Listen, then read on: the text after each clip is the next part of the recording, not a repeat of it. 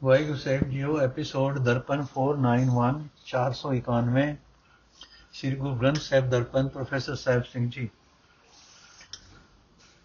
ਫਰੀਦ ਫਰੀਦ ਜੀ ਦੇ ਸ਼ਲੋਕ ਸ਼ਲੋਕ ਨੰਬਰ 112 ਪਹਿਲੇ ਪਹਿਰੇ ਫੁੱਲੜਾ ਫਲ ਵੀ ਪਛਾ ਰਾਤ ਜੋ ਜਾਗਨ ਲਹਨ ਸੇ ਸਾਈ ਕਨੋ ਤਾਤ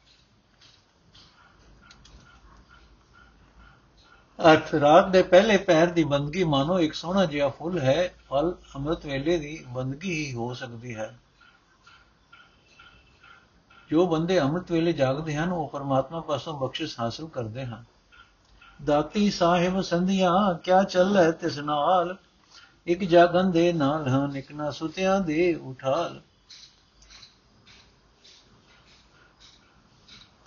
ਗੁਰੂ ਅਰਜਨ ਦੇਵ ਜੀ ਨੇ ਇਸ ਸ਼ਲੋਕ ਨੂੰ ਗੁਰੂ ਰਾਮਦਾਸ ਜੀ ਦੀ ਉਚਾਰੀ ਹੋਈ, ਮਿਸ਼ਰੀ ਰਾਗ ਦੀ ਵਾਰ ਦੀ ਦੂਜੀ ਪੌੜੀ ਨਾਲ ਵੀ ਵਰਤਿਆ ਹੈ। ਉੱਥੇ ਇਹ ਸ਼ਲੋਕ ਇਉਂ ਹੈ, ਸ਼ਲੋਕ ਮਹੱਲਾ ਪਹਿਲਾ, ਦਾਤੀ ਸਾਹਿਬ ਸੰਧਿਆ, ਕਿਆ ਚੱਲੈ ਤਿਸ ਨਾਲ? ਇੱਕ ਜਗਤ ਦੇ ਡਾਲ ਹਨ, ਇੱਕ ਨਾ ਸੁਤਿਆਂ ਦੇ ਉਠਾਲ। ਇੱਥੇ ਦੂਜੀ ਤੁਕ ਦੇ ਦੋ ਲਫ਼ਜ਼ਾਂ ਦੇ ਜੋੜ ਵਿੱਚ ਰੱਤਾ ਕੋ ਫ਼ਰਕ ਹੈ, ਲਹਨ ਅਤੇ ਇਕਨਾ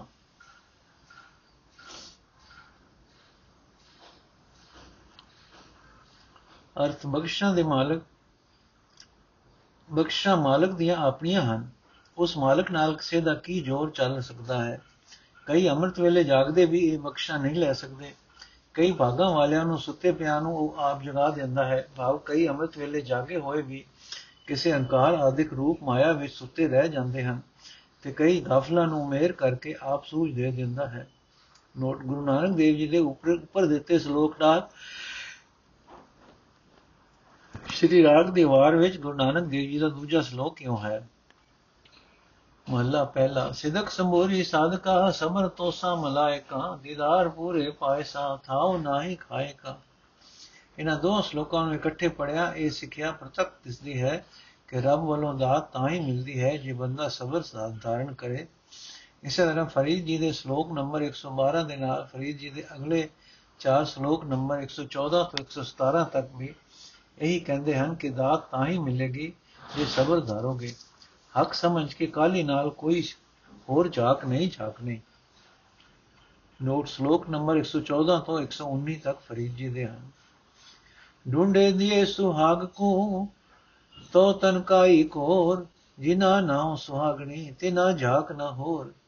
ਅਰਥ, ਸੁਹਾਗ ਨੂੰ ਬਾਲਣ ਵਾਲੀਏ ਹੈ ਜੀਵ ਇਸਤਰੀ ਤੂੰ ਅੰਮ੍ਰਿਤ ਵੇਲੇ ਉੱਠ ਕੇ ਪਤੀ ਪਰਮਾਤਮਾ ਨੂੰ ਮਿਲਣ ਲਈ ਬੰਦਗੀ ਕਰਦੀ ਹੈ, ਪਰ ਤੈਨੂੰ ਅਜੇ ਵੀ ਨਹੀਂ ਮਿਲਿਆ। ਤੇਰੇ ਆਪਣੇ ਅੰਦਰ ਹੀ ਕੋਈ ਕਸਰ ਹੈ। ਜਿਨ੍ਹਾਂ ਦਾ ਨਾਮ ਸੁਹਾਗਣਾ ਹੈ, ਉਹਨਾਂ ਦੇ ਅੰਦਰ ਕੋਈ ਹੋਰ ਟੇਕ ਨਹੀਂ ਹੁੰਦੀ। ਬਾ ਪਤੀ ਮਿਲਾਪ ਦੀ ਦਾਤ ਉਹਨਾਂ ਨੂੰ ਹੀ ਮਿਲਦੀ ਹੈ, ਜੋ ਅੰਮ੍ਰਿਤ ਵੇਲੇ ਉੱਠਣ ਦਾ ਕੋਈ ਹੱਕ ਨਹੀਂ ਜਮਾਂਦੀਆਂ ਸਬਰ ਮੰਜ ਕਮਾਣ, ਇਹ ਸਬਰ ਨਾ ਕਾ ਨੇਣੋ ਸਬਰ ਸੰਦਾ ਬਾਣ ਖਾਲ ਕਰਤ ਖਤਾ ਨਾ ਕਰੀ। ਅਰਥ। ਜੇ ਮਨ ਵਿੱਚ ਇਸ ਸਬਰ ਦੀ ਕਮਾਨ ਹੋਵੇ, ਜੇ ਸਬਰ ਹੀ ਕਮਾਨ ਦਾ ਚਿੱਲਾ ਹੋਵੇ, ਸਬਰ ਦਾ ਹੀ ਤੀਰ ਹੋਵੇ, ਤਾਂ ਪਰਮਾਤਮਾ ਇਸ ਦਾ ਨਿਸ਼ਾਨਾ ਖੁੰਝਣ ਨਹੀਂ ਦਿੰਦਾ। ਸਬਰ ਅੰਦਰ ਸਾਬਰੀ ਤਨ ਐਵੇਂ ਜਾਲੇ ਹੋਨ ਨਜੀ ਖੁਦਾਏ ਦੇ ਭੇਤ ਨਾ ਕਿਸੇ ਤੇ। ਅਰਥ। ਸਬਰ ਵਾਲੇ ਬੰਦੇ ਸਬਰ ਵਿੱਚ ਰਹਿ ਕੇ ਇਸੇ ਤਰ੍ਹਾਂ ਸਦਾ ਸਮਰ ਵਿੱਚ ਹੀ ਬੰਦਗੀ ਦੀ ਗਾਲ ਗਾਲਦੇ ਹਨ।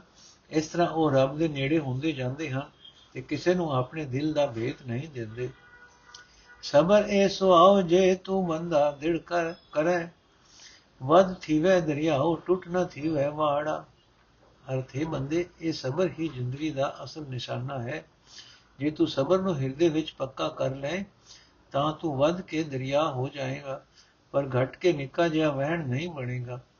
ਭਾਵ ਸਬਰ ਵਾਲਾ ਜੀਵਨ ਬਣਾਇਆ ਤੇਰਾ ਦਿਲ ਵੱਧ ਕੇ ਦਰਿਆ ਹੋ ਜਾਏਗਾ। ਫਿਰ ਦਿਲ ਵਿੱਚ ਸਾਰੇ ਜਗਤ ਵਾਸਤੇ ਪਿਆਰ ਪੈਦਾ ਹੋ ਜਾਏਗਾ। ਤੇਰੇ ਅੰਦਰ ਤੰਗ ਦਿਲੀ ਨਹੀਂ ਰਹਿ ਜਾਏਗੀ। ਫਰੀਦਾ ਦਰਵੇਸ਼ੀ ਗਾਖੜੀ ਚੋਪੜੀ ਪ੍ਰੀਤ, ਇਕਨ ਕਿਨੈ ਚਾਲੀ ਹੈ ਦਰਸ ਦਰਵੇਸ਼ਾ ਵੀ ਰੀਤ। ਅਰਥ, ਹੈ ਫਰੀਦ, ਇਹ ਸਬਰ ਵਾਲਾ ਜੀਵਨ ਅਸਲ ਫਕੀਰੀ ਹੈ। ਤੇ ਔਖੀ ਕਾਰ ਹੈ, ਪਰ ਹੈ ਫਰੀਦ, ਰੱਬ ਨਾਲ ਤੇਰੀ ਪ੍ਰੀਤ ਤਾਂ ਉਪਰੋਂ ਉਪਰੋਂ ਹੈ। ਫਕੀਰਾਂ ਦੀ ਇਹ ਸਬਰ ਵਾਲੀ ਕਾਰ ਕਿਸੇ ਵਿਰਲੇ ਬੰਦੇ ਨੇ ਕਮਾਈ ਹੈ। ਤਨ ਤਪੈ ਤਨ ਉਰ ਜੋ ਮਾਲਣ ਹੱਡ ਬਲਨ ਪੈਰੀ ਥੱਕਾ ਸਿਰ ਝੁਲਾ ਜੇ ਮੂੰ ਪਰੀ ਮਿਲਨ।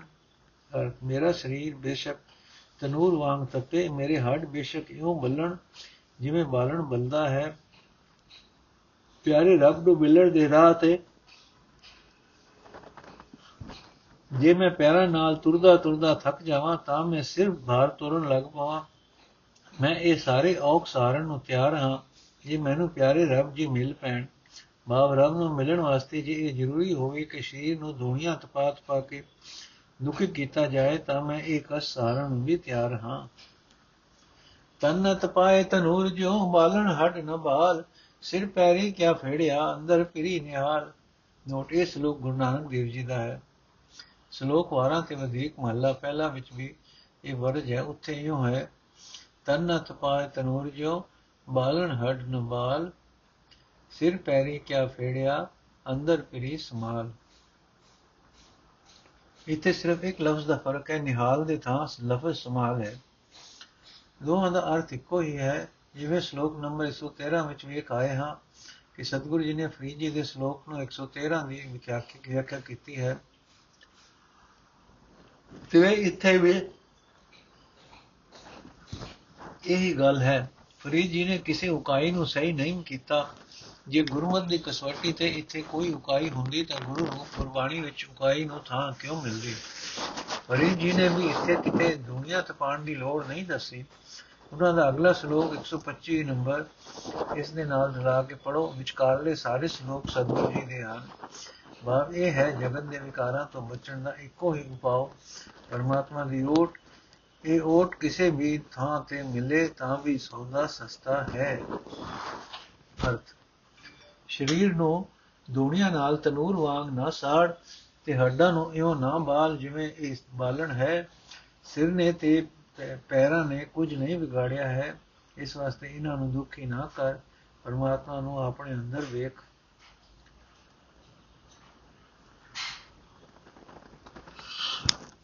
ਹੋਂ ਢੂਡੇਂਦੀ ਸਜਣਾ, ਸੱਜਣ ਮੈਡੇ ਨਾਲ।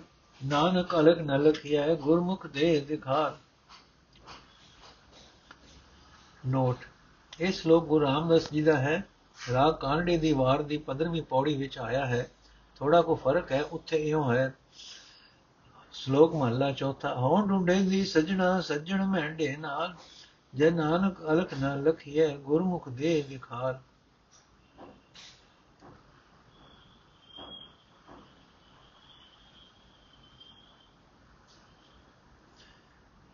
ਗੁਰੂ ਰਾਮਦਾਸ ਜੀ ਦਾ ਸ਼ਲੋਕ, ਇਹ ਸ਼ਲੋਕ ਗੁਰੂ ਨਾਨਕ ਦੇਵ ਜੀ ਦੇ ਸ਼ਲੋਕ ਨੰਬਰ 220 ਦੀ ਵਿਆਖਿਆ ਹੈ। ਅਰਥ, ਮੈਂ ਜੀਵ ਇਸਤਰੀ ਸੱਜਣ ਪ੍ਰਭੂ ਨੂੰ ਬਾਹਰ ਭਾਲ ਰਹੀ ਹਾਂ, ਪਰ ਉਹ ਸੱਜਣ ਤਾਂ ਮੇਰੇ ਹਿਰਦੇ ਵਿੱਚ ਵਸ ਰਿਹਾ ਹੈ। ਇਹ ਨਾਨਕ, ਉਹ ਸੱਜਣ ਦਾ ਕੋਈ ਲੱਛਣ ਨਹੀਂ। ਆਪਣੇ ਉਦਮ ਨਾਲ ਜੀਵ ਪਾਸੋਂ ਉਹ ਪਛਾਣਿਆ ਨਹੀਂ ਜਾ ਸਕਦਾ। ਸਤਿਗੁਰ ਵਿਖਾਲ ਦਿੰਦਾ ਹੈ।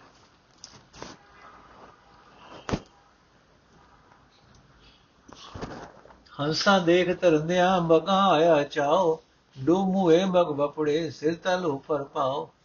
ਨੋਟ ਇਹ ਸ਼ਲੋਕ ਗੁਰੂ ਰਾਮਦਾਸ ਅਮਰਦਾਸ ਜੀ ਦਾ ਹੈ। ਵਡਾਂਸ ਕੀ ਵਾਰ ਵਿੱਚ ਇਹ ਅਤੇ ਇਸ ਤੋਂ ਅਗਲਾ ਸ਼ਲੋਕ ਨੰਬਰ 123 ਜੋ ਗੁਰੂ ਅਮਰਦਾਸ ਜੀ ਦਾ ਹੈ, ਇਹੋ ਦਰਜ ਹਨ। ਹੰਸਾ ਵੇਗ ਤਰੰਦਿਆ ਭਗਾ ਮੇ ਆਇਆ ਚਾਓ ਡੁਬ ਮੂਹੇ ਬਗ ਬਪੜੇ ਸਿਰ ਤਲ ਉਪਰ ਪਾਓ।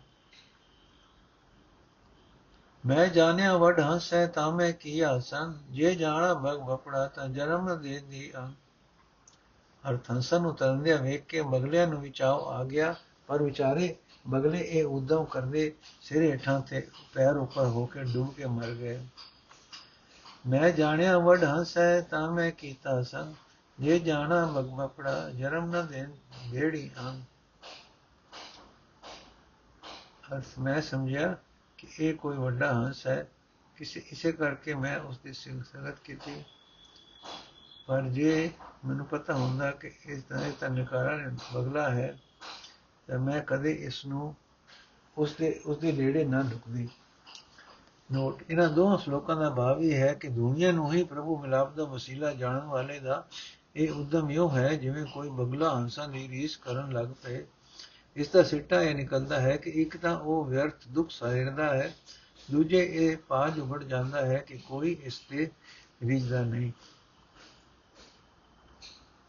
ਕਿਆ ਹੰਸ, ਕਿਆ ਬਗਲਾ, ਜਾ ਕੋ ਨਦਰ ਕਰੇ, ਜੋ ਤਿਸ ਭਾਵੇ ਨਾਨਕਾ, ਕਾ ਕੋ ਹੰਸ ਕਰੇ।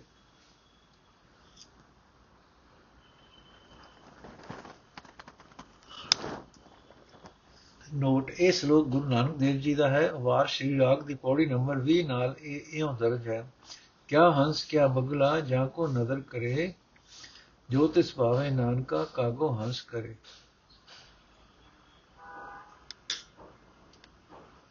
ਅਰਥ ਭਾਵੇਂ ਦੋਵੇਂ ਹੰਸ ਤੇ ਭਾਵੇਂ ਬਗਲਾ, ਜਿਸ ਤੇ ਪ੍ਰਭੂ ਕਿਰਪਾ ਦੀ ਨਜ਼ਰ ਕਰੇ, ਉਸ ਨੂੰ ਆਪਣਾ ਬਣਾ ਲੈਂਦਾ ਹੈ। ਸੋ ਕਿਸੇ ਤੋਂ ਨਫ਼ਰਤ ਕਿਉਂ?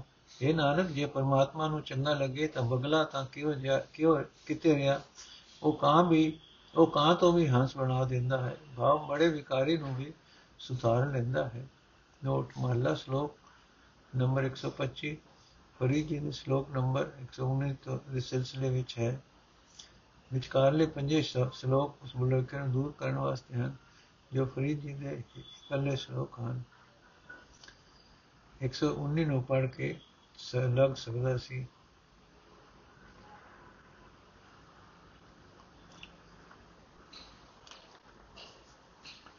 ਸਰਵਰ ਪੰਖੀ ਹੇਕੜੋ ਪਾਹੀਵਾਲ 50 ਇਹ ਤਨ ਲਹਿਰੀ ਗੜ ਕੇ, ਗੜ ਥਿਆ ਸੱਚੇ ਤੇਰੀ ਆਸ।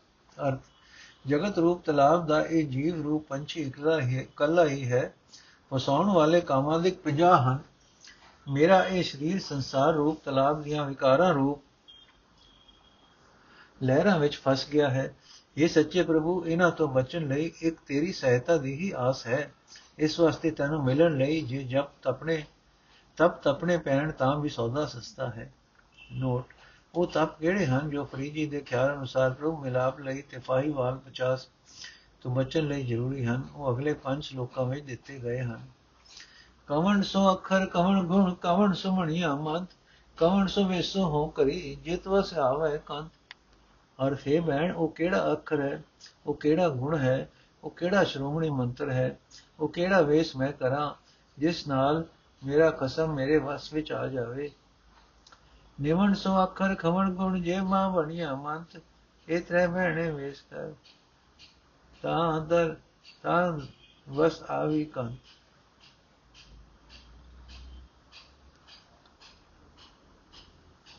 ਅਰਥ ਇਹ ਬਹਿਣ ਨਿਉਣਾ ਅੱਖਰ ਹੈ। ਸਹਾਰਨਾ ਗੁਣ ਹੈ, ਮਿੱਠਾ ਬੋਲਣਾ ਸ਼੍ਰੋਮਣੀ ਮੰਤਰ ਹੈ। ਜੇ ਇਹ ਤਿੰਨ ਵੇਸ਼ ਕਰ ਲਏ, ਤਾਂ ਮੇਰਾ ਖਸਮ ਤੇਰੇ ਵਸ ਵਿੱਚ ਆ ਜਾਏਗਾ। ਮਤ ਹੁੰਦੀ ਹੋਏ ਆਣਾ ਤਣ ਹੁੰਦੇ ਹੋਏ, ਨਿਤਾਣਾ। ਅਣ ਹੁੰਦੇ ਆਪ ਗੰਡਾਏ ਕੋ ਐਸਾ ਭਗਤ ਸਦਾ ਹੈ ਅਰਥ, ਜੋ ਮਨੁੱਖ ਅਕਲ ਹੁੰਦਿਆਂ ਵੀ ਅਣਜਾਣਾ ਬਣੇ, ਭਾਵ ਅਕਲ ਦੇ ਤਰਾਣ ਦੂਜਿਆਂ ਤੇ ਕੋਈ ਦਬਾਅ ਨਾ ਪਾਏ, ਜੋਰ ਹੁੰਦਿਆਂ ਕਮਜ਼ੋਰਾਂ ਵਾਂਗ ਜੀਵੇ ਭਾਵ ਕਿਸੇ ਉੱਤੇ ਧੱਕਾ ਨਾ ਕਰੇ। ਜਦੋਂ ਕੁਝ ਵੀ ਦੇਣ ਜੋਗਾ ਨਾ ਹੋਵੇ, ਤਦੋਂ ਆਪਣਾ ਆਪ ਭਾਵ ਆਪਣਾ ਹਿੱਸਾ ਵੰਡ ਦੇਵੇ। ਕਿਸੇ ਅਜੇ ਮਨੁੱਖ ਨੂੰ ਹੀ ਭਗਤ ਆਖਣਾ ਚਾਹੀਦਾ ਹੈ। ਇੱਕ ਫਿੱਕਾ ਨਾ ਗੱਲ ਆਏ, ਸਭਨਾ ਮੈਂ ਸੱਚਾ ਧਣੀ ਯਾਉ ਨ ਕਹੀ ਠਾਏ ਮਾਨਸ ਮਾਨਕ ਸਭ ਅਮੋਲ ਵੇ।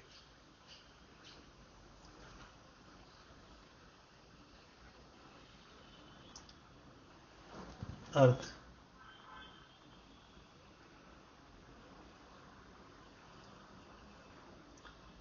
ਇੱਕ ਵੀ ਫਿੱਕਾ ਬਚਨ ਨਾ ਬੋਲ ਕਿਉਂਕਿ ਸਭ ਵਿੱਚ ਸੱਚਾ ਮਾਲਕ ਵਸ ਰਿਹਾ ਹੈ।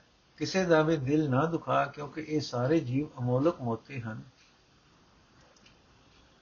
ਸਭਨਾ ਮਨ ਮਾਣੇ ਕਠਾਣ ਮੂਲ ਮਚਾਂਗਵਾ, ਜੇ ਸੋ ਤੋਂ ਪਿਰਿਆ ਦਿਸੇ ਖਿਆਉ ਨ ਠਾਹੇ ਕਹੀਦਾ। ਔਰ ਸਾਰੇ ਜੀਵਾਂ ਦੇ ਮਨ ਮੋਤੀ ਹਨ, ਕਿਸੇ ਨੂੰ ਵੀ ਦੁਖਾਲਾ, ਦੁਖਾਣਾ ਉਕਾ ਹੀ ਚੰਗਾ ਨਹੀਂ।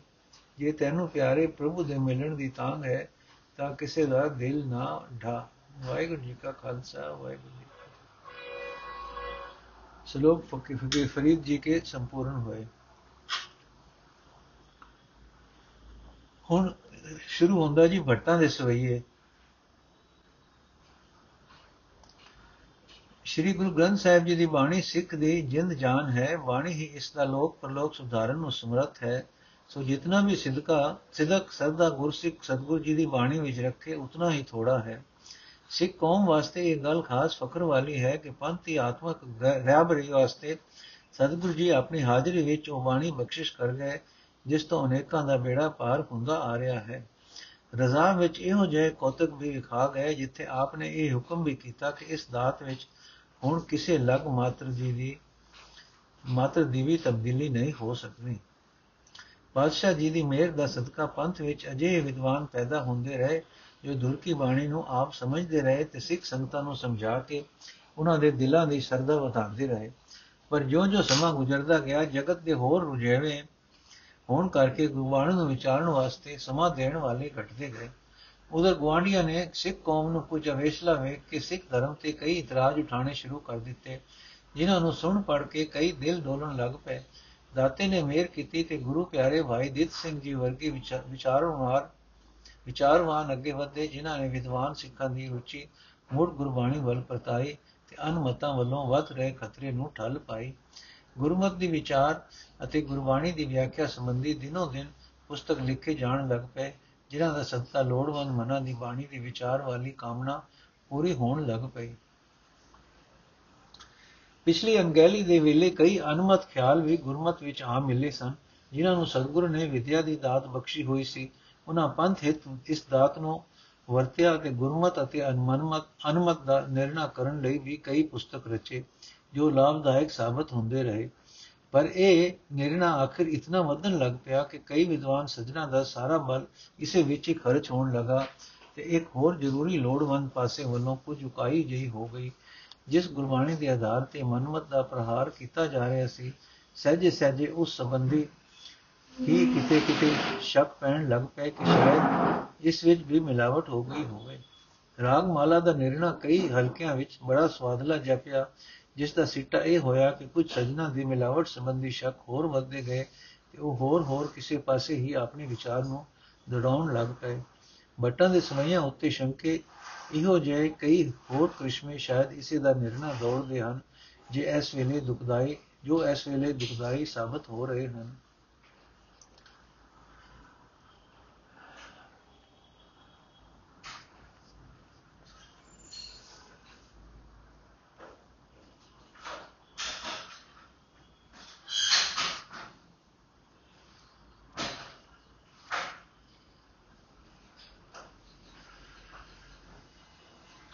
ਇੱਥੇ ਇਹ ਯਾਦ ਰੱਖਣ ਦੀ ਲੋੜ ਹੈ ਕਿ ਭੱਟਾਂ ਦੇ ਸਵਈਏ ਗੁਰੂ ਅਰਜਨ ਸਾਹਿਬ ਜੀ ਨੇ ਖੁਦ ਸ੍ਰੀ ਗੁਰੂ ਗ੍ਰੰਥ ਸਾਹਿਬ ਵਿੱਚ ਦਰਜ ਕਰਾਏ ਤੇ ਭੱਟਾਂ ਦੇ ਸਵਈਆਂ ਦਾ ਸਿਧਾਂਤ ਗੁਰਮਤ ਨਾਲ ਮਿਲਦਾ ਹੈ।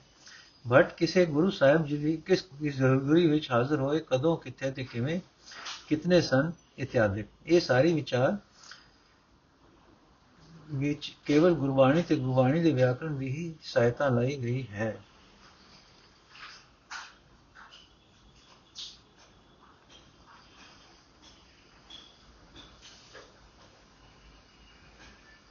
ਪੰਜਾਬ ਦੇ ਭੱਟ ਜਾਤ ਦੇ ਸਾਰ ਸਾਰਸਤ ਬ੍ਰਾਹਮਣ ਸਨ।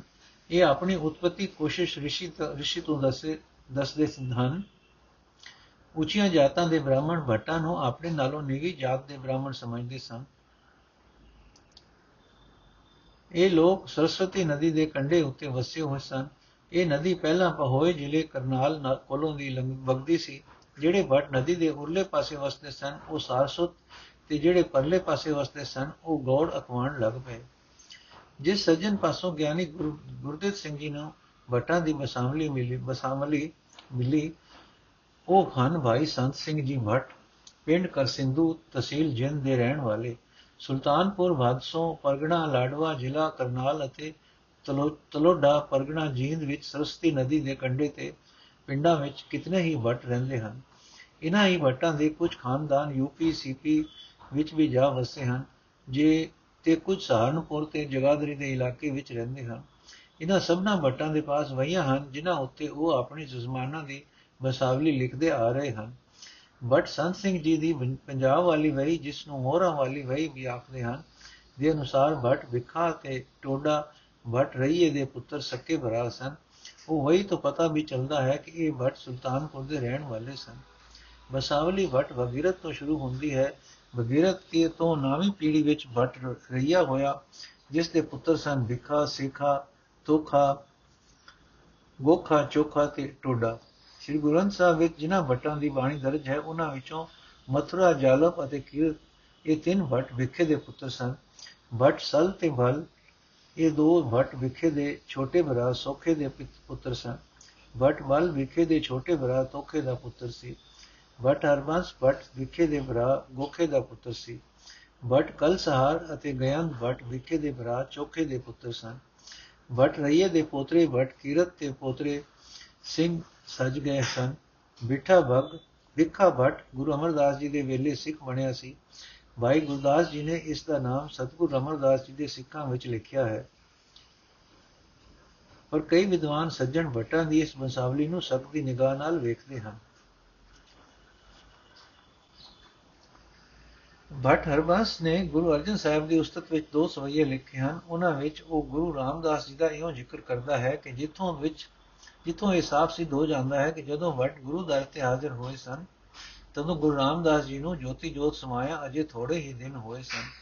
ਹਰਬੰਸ ਲਿਖਦਾ ਹੈ, ਅਜੇ ਗੰਗ ਜਲ ਅਟਲ ਸਿੱਖ ਸੰਗਤ ਸਭਨ ਆਵੇ ਨਿਤ ਪੁਰਾਣ ਬਾਚੀਏ ਵੇਦ ਬ੍ਰਹਮਾ ਮੁਖ ਗਾਵੇ, ਅਜੇ ਚਵਰ ਸਿਰ ਢੁਲੇ ਨਾਮ ਅੰਮ੍ਰਿਤ ਮੁਖ ਲਿਓ ਗੁਰ ਅਰਜਨ ਸਿਰ ਛਤਰ ਆਪ ਪਰਮੇਸ਼ਰ ਦਿਓ। ਮਿਲ ਨਾਨਕ ਅੰਗਦ ਅਮਰ ਗੁਰ ਰਾਮਦਾਸ ਹਰ ਪੈ ਗਇਓ। ਹਰ ਬਸ ਜਗਤ ਜਸ ਸੁਨਚਰੋ ਸੋ ਕਉਣ ਕਹੈ ਸ੍ਰੀ ਗੁਰ ਮੁਇਓ। ਦੇਵਪੁਰੀ ਮੈਂ ਗਇਓ, ਆਪ ਪਰਮੇਸ਼ਰ ਭਾਇਓ। ਹਰ ਸਿੰਘਾਸਨ ਦਿਓ, ਸ੍ਰੀ ਗੁਰ ਤੈ ਬੈਠਾਇਓ। ਰਹਿਸ ਕਿਓ, ਸੁਰਦੇਵ ਤੋਏ ਜਸ ਜੈ ਜੈ ਜੰਪੈ। ਅਸੁਰ ਗਏ ਤੇ ਭਾਗ ਪਾਪ ਤਿਨ ਭੀਤਰ ਕੰਪੈ। ਕਾਟੇ ਸੁ ਪਾਪ ਤੇ ਨਰੋ ਕੇ ਗੁਰੂ ਰਾਮਦਾਸ ਜਿਨ ਪਾਇਓ। ਛਤ ਸਿੰਘਾਸਨ ਪ੍ਰਥਮੀ ਗੁਰ ਅਰਜਨ ਕੋ ਦੇ ਆਏ।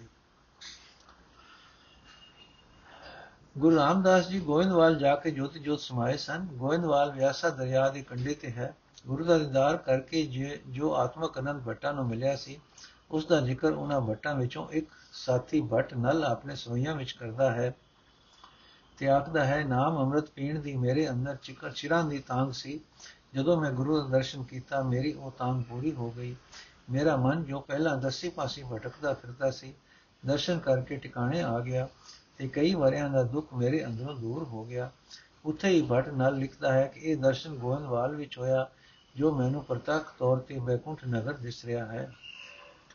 ਗੁਰਮੁਖ ਦੇਖ ਗੁਰੂ ਸੁਖ ਮੁਖ ਸੁਖ ਪਾਇਓ ਬੂਤੀ ਜੋ ਪਿਆਸ ਪਿਓਸ ਪਿਵਨ ਕੀ ਬੰਚਤ ਸਿਧ ਕੋ ਵਿਦ ਮਿਲਾਇਓ, ਪੂਰਨ ਭੋ ਮਨ ਠਾਉਰ ਬਸਓ ਰਸ ਬਾਸਨ ਸਿਓ ਜੋ ਦਹਾਂ ਦਿਸਦਾਇਓ ਗੋਬਿੰਦਵਾਲ ਗੋਬਿੰਦਪੁਰੀ ਸਮ, ਜਲਨ ਤੀਰ ਵੀ ਪਾਸ ਬਨਾਇਓ, ਗਇਓ ਦੁਖ ਦੂਰ ਵਰਖਨ ਕੋ ਸੋ, ਗੁਰੂ ਮੁਖ ਦੇਖ ਗੁਰੂ ਸੁਖ ਪਾਇਓ। ਬਟਾ ਨੇ ਆਪਣੀ ਬਾਣੀ ਵਿੱਚ ਗੁਰੂ ਅਰਜਨ ਸਾਹਿਬ ਦੀ ਹਜ਼ੂਰੀ ਵਿੱਚ ਉਚਾਰੀ ਸੀ, ਤਦੋਂ ਸਤਿਗੁਰੂ ਜੀ ਗੋਇੰਦਵਾਲ ਵਿੱਚ ਸਨ, ਗੁਰੂ ਰਾਮਦਾਸ ਜੋਤ ਜੋਤ ਸਮਾ ਚੁੱਕੇ ਸਨ ਅਤੇ ਉਹਨਾਂ ਤੋਂ ਪਿੱਛੋਂ ਗੁਰੂ ਅਰਜਨ ਸਾਹਿਬ ਜੀ ਨੂੰ ਗੁਰੂ ਸਿੰਘਾਸਨ ਤੇ ਬੈਠਿਆਂ ਥੋੜਾ ਹੀ ਸਮਾਂ ਹੋਇਆ ਸੀ। ਸਾਰੇ ਭੱਟ ਇਕੱਠੇ ਰਲ ਕੇ ਗੁਰੂ ਅਰਜਨ ਸਾਹਿਬ ਪਾਸ ਆਏ ਸਨ। ਇਤਰਾਜ਼ ਕੇ ਸਾਰੇ ਭੱਟ ਰਲ ਕੇ ਨਹੀਂ ਆਏ। ਗੁਰ ਸੱਜਣ, ਕੁਝ ਸੱਜਣ ਭੱਟਾਂ ਸੰਬੰਧੀ ਇਹ ਖਿਆਲ ਪ੍ਰਗਟ ਕਰਦੇ ਹਨ ਕਿ ਇਹ ਇਕੱਠੇ ਮਿਲ ਕੇ ਗੁਰੂ ਅਰਜਨ ਸਾਹਿਬ ਜੀ ਪਾਸ ਨਹੀਂ ਆਏ ਸਨ। ਵੱਖੋ ਵੱਖਰੇ ਸਮੇਂ ਵਿੱਚ ਹੋਏ ਹਨ ਅਤੇ ਹਰ ਇੱਕ ਸਤਿਗੁਰੂ ਜੀ ਦੇ ਸਮੇਂ ਵਿੱਚ ਹੋਏ ਸਨ। ਅਤੇ ਹਰ ਇੱਕ ਸਤਿਗੁਰੂ ਜੀ ਦੇ ਸਮੇਂ ਵਿੱਚ ਜਿਵੇਂ ਜਿਵੇਂ ਉਹਨਾਂ ਨੇ ਬਾਣੀ ਰਚੀ ਹੈ, ਆਏ ਹਨ। ਆਪਣੇ ਇਸ ਖਿਆਲ ਦੀ ਪ੍ਰੋੜਤਾ ਵਿੱਚ ਉਹ ਆਖਦੇ ਹਨ ਕਿ ਇਹ ਨਹੀਂ ਹੋ ਸਕਦਾ ਕਿ ਗੁਰੂ ਅਰਜਨ ਸਾਹਿਬ ਜੀ ਦੇ ਸਾਹਮਣੇ ਖਲੋ ਕੇ ਕੋਈ ਵਟ ਗੁਰੂ ਨਾਨਕ ਦੇਵ ਜੀ, ਗੁਰੂ ਅੰਗਦ ਸਾਹਿਬ ਜੀ, ਗੁਰੂ ਅਮਰਦਾਸ ਜੀ ਜਾਂ ਗੁਰੂ ਰਾਮਦਾਸ ਜੀ ਨੂੰ ਸੰਬੋਧਨ ਕਰਕੇ ਉਸਤਤ ਕਰ ਰਿਹਾ ਹੋਵੇ।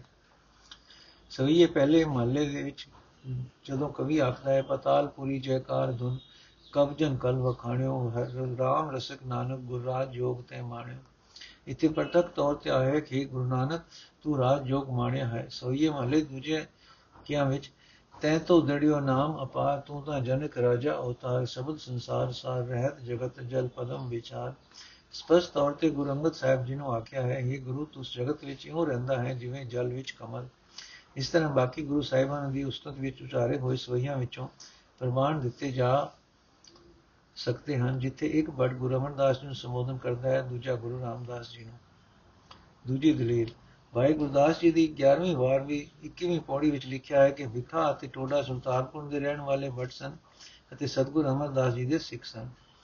ਇਸ ਇਤਰਾਜ਼ ਸੰਬੰਧੀ ਨਿਰਣਾ ਇਸ ਇਤਰਾਜ਼ ਸੰਬੰਧੀ ਸਭ ਤੋਂ ਭੱਟ ਪਹਿਲਾ ਭੱਟ ਕਲ ਸਹਾਰ ਦੀ ਆਪਣੀ ਬਾਣੀ ਹੀ ਕਾਫੀ ਮਜ਼ਬੂਤ ਹੈ ਕਿ ਉਹ ਇਕੱਠੇ ਰਲ ਕੇ ਆਏ ਸਨ। ਇਤਿਹਾਸ ਦੀ ਖੋਜ ਕਰਨ ਵਾਲੇ ਸੱਜਣਾ ਵਾਸਤੇ ਇੱਕ ਗੱਲ ਨੋਟ ਕਰਨੀ ਸਵਾਦਲੀ ਹੋਵੇਗੀ ਕਿ ਕਿਸੇ ਭੱਟ ਨੇ ਆਪਣੇ ਆਉਣ ਦੇ ਸਮੇਂ ਥਾਂ ਆਦਿਕ ਸੰਬੰਧੀ ਥੋੜੀ ਸੂਚਨਾ ਕਰ ਦਿੱਤੀ ਹੈ, ਜਿਵੇਂ ਸਮਾਂ ਸਭੀਏ ਮਹੱਲੇ ਪੰਜਵੇਂ ਕਿਆਂ ਦੇ ਅਖੀਰ ਵਿੱਚ ਭੱਟ ਹਰਬੰਸ ਵਿੱਚ ਖਬਰ ਦਿੰਦਾ ਹੈ ਕਿ ਜਦੋਂ ਉਹ ਸਤਗੁਰ ਜੀ ਪਾਸ ਆਏ ਸਨ, ਗੁਰੂ ਰਾਮਦਾਸ ਜੀ ਨੂੰ ਜੋਤੀ ਜੋਤ ਸਮਾਇਆ ਥੋੜੇ ਦਿਨ ਹੋਏ ਸਨ ਤੇ ਗੁਰੂ ਅਰਜਨ ਸਾਹਿਬ ਜੀ ਗੁਰ ਸਿੰਘਾਸਨ ਤੇ ਬੈਠੇ ਹੀ ਸਨ। ਸਵੀਏ ਮਹੱਲੇ ਚੌਥੇ ਕਿਆਂ ਵਿੱਚ ਭੱਟ ਨਾਲ ਦੱਸਦਾ ਹੈ ਕਿ ਉਹ ਉਹਨੇ ਦਿਨੀ ਸਤਗੁਰੂ ਜੀ ਗੋਇੰਦਵਾਲ ਸਾਹਿਬ ਹਨ। ਜੇ ਇਹ ਦਲੀਲ ਮੰਨ ਲਈ ਜਾਏ ਕਿ ਜਿਸ ਭੱਟ ਨੇ ਜਿਸ ਗੁਰੂ ਦੀ ਉਸਤਤ ਕੀਤੀ ਹੈ, ਉਹ ਉਸੇ ਗੁਰੂ ਦੀ ਹਜ਼ੂਰੀ ਵਿੱਚ ਆ ਕੇ ਉਸਤਤ ਕਰ ਰਿਹਾ ਹੈ, ਤਾਂ ਭੱਟ ਨਾਲ ਸ੍ਰੀ ਗੁਰੂ ਰਾਮਦਾਸ ਪੂਰੇ ਸ੍ਰੀ ਅੰਮ੍ਰਿਤਸਰ ਜੀ ਆਉਂਦਾ। ਇਤਿਹਾਸ ਸਾਫ਼ ਦੱਸਦਾ ਹੈ ਗੋਇੰਦਵਾਲ ਸਾਹਿਬ ਕੇਵਲ ਗੁਰੂ ਅਮਰਦਾਸ ਜੀ ਰਹੇ ਹਨ। ਗੁਰਗੱਦੀ ਤੇ ਬੈਠਣ ਤੋਂ ਪਿੱਛੋਂ ਗੁਰੂ ਰਾਮਦਾਸ ਜੀ ਗੋਇੰਦਵਾਲ ਸਾਹਿਬ ਤੋਂ ਚਲੇ ਆਏ ਸਨ ਤੇ ਜੋਤੀ ਜੋਤ ਸਮਾਉਣ ਵੇਲੇ ਹੀ ਉੱਥੇ ਗਏ ਸਨ। ਕਿਸੇ ਭੱਟ ਨੇ ਕਰਤਾਰਪੁਰ ਸਾਹਿਬ, ਖਡੂਰ ਸਾਹਿਬ ਜਾਂ ਸ੍ਰੀ ਅੰਮ੍ਰਿਤਸਰ ਜੀ ਦਾ ਜ਼ਿਕਰ ਨਹੀਂ ਕੀਤਾ। ਕੇਵਲ ਭੱਟ ਨਲ ਨੇ ਗੋਇੰਦਵਾਲ ਸਾਹਿਬ ਦਾ ਜ਼ਿਕਰ ਕੀਤਾ ਹੈ ਸਾਫ਼ ਲਿਖਿਆ ਹੈ, ਬਿਆਸਾ ਦਰਿਆ ਦੇ ਕੰਢੇ ਉੱਤੇ, ਫਿਰ ਇਹ ਜ਼ਿਕਰ ਵੀ ਗੁਰੂ ਰਾਮਦਾਸ ਜੀ ਦੀ ਉਸਤਤ ਕਰਨ ਦੇ ਸੰਬੰਧ ਵਿੱਚ ਹੈ। ਜੋ ਸਾਫ਼ ਸਿੱਧ ਹੈ ਕਿ ਇਕੱਲਾ ਭੱਟ ਨਾਲ ਕੇਵਲ ਗੁਰੂ ਅਮਰਦਾਸ ਜੀ ਦੀ ਸੇਵਾ ਵਿੱਚ ਗੋਇੰਦਵਾਲ ਸਾਹਿਬ ਹਾਜ਼ਰ ਨਹੀਂ ਹੋਇਆ। ਸੋਈਏ ਮਹੱਲੇ ਪੰਜਵੇਂ ਕਿਆਂ ਵਿੱਚ ਵਟ ਕਲ ਸਹਾਰ ਪੰਜਾ ਹੀ ਗੁਰੂ ਮਹਿਲਾ ਦਾ ਜ਼ਿਕਰ ਕਰਦਾ ਹੈ ਅਤੇ ਆਖਦਾ ਹੈ ਕਿ ਸਤਗੁਰੂ ਜੀ ਦੀ ਉਸਤਤ ਸਾਰੇ ਕਵੀਆਂ ਨੇ ਕੀਤੀ ਹੈ। ਇਸ ਭਟ ਸੰਬੰਧੀ ਵਿੱਚ ਗੱਲ ਚੇਤੇ ਰੱਖਣ ਵਾਲੀ ਹੈ ਕਿ ਇਸ ਨੇ ਪੰਜਾਂ ਹੀ ਗੁਰੂ ਮਹਿਲਾ ਦੀ ਉਸਤਤ ਕੀਤੀ ਹੈ। ਸਾਰੇ ਭਟਾਂ ਵਿੱਚੋਂ ਸਭ ਤੋਂ ਵਧੇਕ ਇਤਿਹਾਸਕ ਖੋਜ, ਸਭ ਤੋਂ ਵਧੇਕ ਬਾਣੀ ਇਸੇ ਹੀ ਭਟ ਦੀ ਹੈ। ਹਰ ਇੱਕ ਮਹੱਲੇ ਦੇ ਸਵਈਆਂ ਵਿੱਚ ਸਭ ਤੋਂ ਪਹਿਲਾਂ ਇਸੇ ਭਟ ਦੀ ਬਾਣੀ ਹੈ। ਇਤਿਹਾਸਕ ਖੋਜ ਕਸਵੱਟੀ ਤੇ ਰੱਖਿਆ ਸਾਫ਼ ਸਿੱਧ ਹੈ ਕਿ ਭਟ ਕਲਸਾਰ ਭਟਾਂ ਦੇ ਇਸ ਜਥੇ ਦਾ ਜਥੇਦਾਰ ਸੀ। ਉਸ ਦਾ ਇਹ ਆਖਣਾ ਕਿ ਸਾਰੇ ਭਟਾਂ ਨੇ ਉਸਤਤ ਕੀਤੀ ਹੈ। ਇਸ ਗੱਲ ਦਾ ਸਬੂਤ ਹੈ ਕਿ ਭਟ ਇਕੱਠੇ ਰਲ ਕੇ ਗੁਰੂ ਅਰਜਨ ਜੀ ਪਾਸ ਗੋਇੰਦਵਾਲ ਸਾਹਿਬ ਗਏ ਸਨ। ਭਟ ਕਲਸਾਰ ਲਿਖਦਾ ਹੈ, ਆਖਦਾ ਹੈ, ਖੇਲ ਗੂੜੋ ਕਿਉ ਹਰ ਰਾਏ, ਸੰਤੋਖ ਸਮਾਚਰਿਓ ਵਿਮਲ ਬੁੱਧ ਸਤਗੁਰ ਸਮਾਣਿਓ, ਆਜੁਨੀ ਸੰਜਿਓ ਸੁਜਸ ਕਲ ਕਵਿයਣ ਮਖਿਆਣਿਓ, ਗੁਰੂ ਨਾਨਕ ਅੰਗਦ ਵਰੋ, ਗੁਰ ਅੰਗਦ ਅਮਰ ਨਿਦਾਨ ਗੁਰੂ ਰਾਮਦਾਸ ਅਰਜਨ ਵਰੋ, ਪਾਰਸ ਪਰਸ ਪਰਮਾਨ। ਇਹ ਜ਼ਰੂਰੀ ਨਹੀਂ ਕਿ ਜਿਸ, ਕਿਸੇ ਗੁਰੂ ਵਿਅਕਤੀ ਨੂੰ सुपर टेस्टी कलाकंद। बिल्कुल आसान तरीके से आज मैं आपके साथ शेयर करने वाली हूँ, जिसे जिन्हें खाना नहीं बनाना आता है, वो भी इसे बड़े आसानी से बना लेंगे। वो भी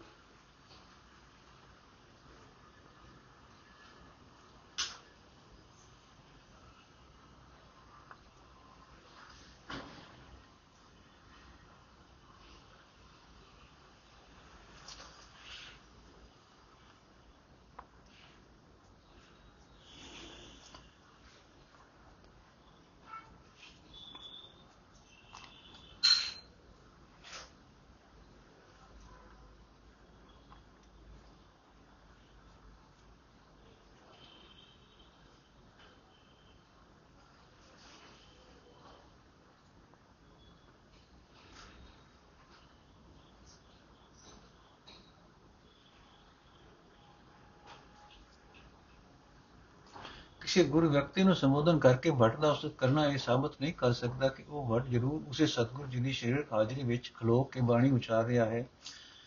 ਜੇ ਭਟ ਕਲ ਸਹਾਰ ਗੁਰੂ ਨਾਨਕ ਦੇਵ ਜੀ ਨੂੰ ਆਖ ਰਿਹਾ ਹੈ ਜਰਾਜ ਜੋਗ ਤੇ ਮਾਣਿਓ, ਇਹ ਜ਼ਰੂਰੀ ਨਹੀਂ ਕਿ ਉਹ ਗੁਰੂ ਨਾਨਕ ਦੇਵ ਜੀ ਦੇ ਪਾਸ ਹੀ ਖੜਾ ਹੋਵੇ। ਇਸੇ ਤਰ੍ਹਾਂ ਜੇ ਭਟ ਕੀਰਤ ਗੁਰੂ ਅਮਰਦਾਸ ਜੀ ਨੂੰ ਆਖ ਰਿਹਾ ਹੈ, ਗੁਰੂ ਅਮਰਦਾਸ ਕੀਰਤ ਕਹੇ, ਤਰਾਹ ਤਰਾਹ ਤੋਂ ਪਾਸਰਨ। ਇਹ ਜ਼ਰੂਰੀ ਨਹੀਂ ਕਿ ਭਟ ਕੀਰਤ ਗੁਰੂ ਅਮਰਦਾਸ ਜੀ ਦੇ ਸਾਹਮਣੇ ਖਲੋ ਕੇ ਆਖ ਰਿਹਾ ਹੋਵੇ।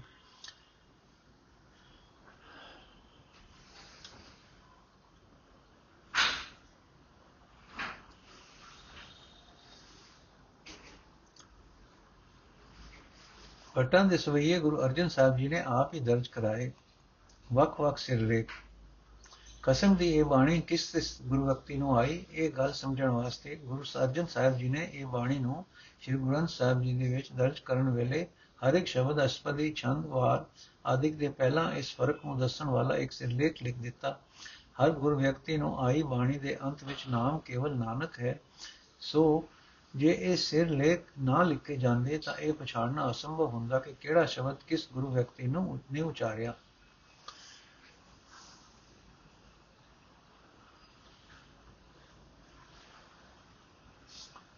ਆਓ ਹੁਣ ਵੇਖੀਏ ਸਵਈਆਂ ਦੇ ਸਿਰਲੇਖ ਨੂੰ ਜੋ ਇਉਂ ਸਵਈਏ ਸ਼੍ਰੀ ਮੁਖਵਾਕ ਮਹੱਲਾ ਪੰਜਵਾਂ। ਪਿੱਛੇ ਅਸੀਂ ਵੇਖ ਆਏ ਹਾਂ ਕਿ ਸਧਾਰਨ ਤੌਰ ਤੇ ਗੁਰ ਵਿਅਕਤੀ ਵਾਸਤੇ ਸ਼ਬਦ ਕੇਵਲ ਮਹਲਾ ਹੀ ਵਰਤਿਆ ਜਾਂਦਾ ਹੈ, ਪਰ ਸਵਈਆਂ ਵਿੱਚ ਇੱਕ ਵਾਧੂ ਉਚਿੱਚਾ ਪਦ ਸ਼੍ਰੀ ਮੁਖ ਬਾਗ ਵੀ ਮਿਲਦਾ ਹੈ।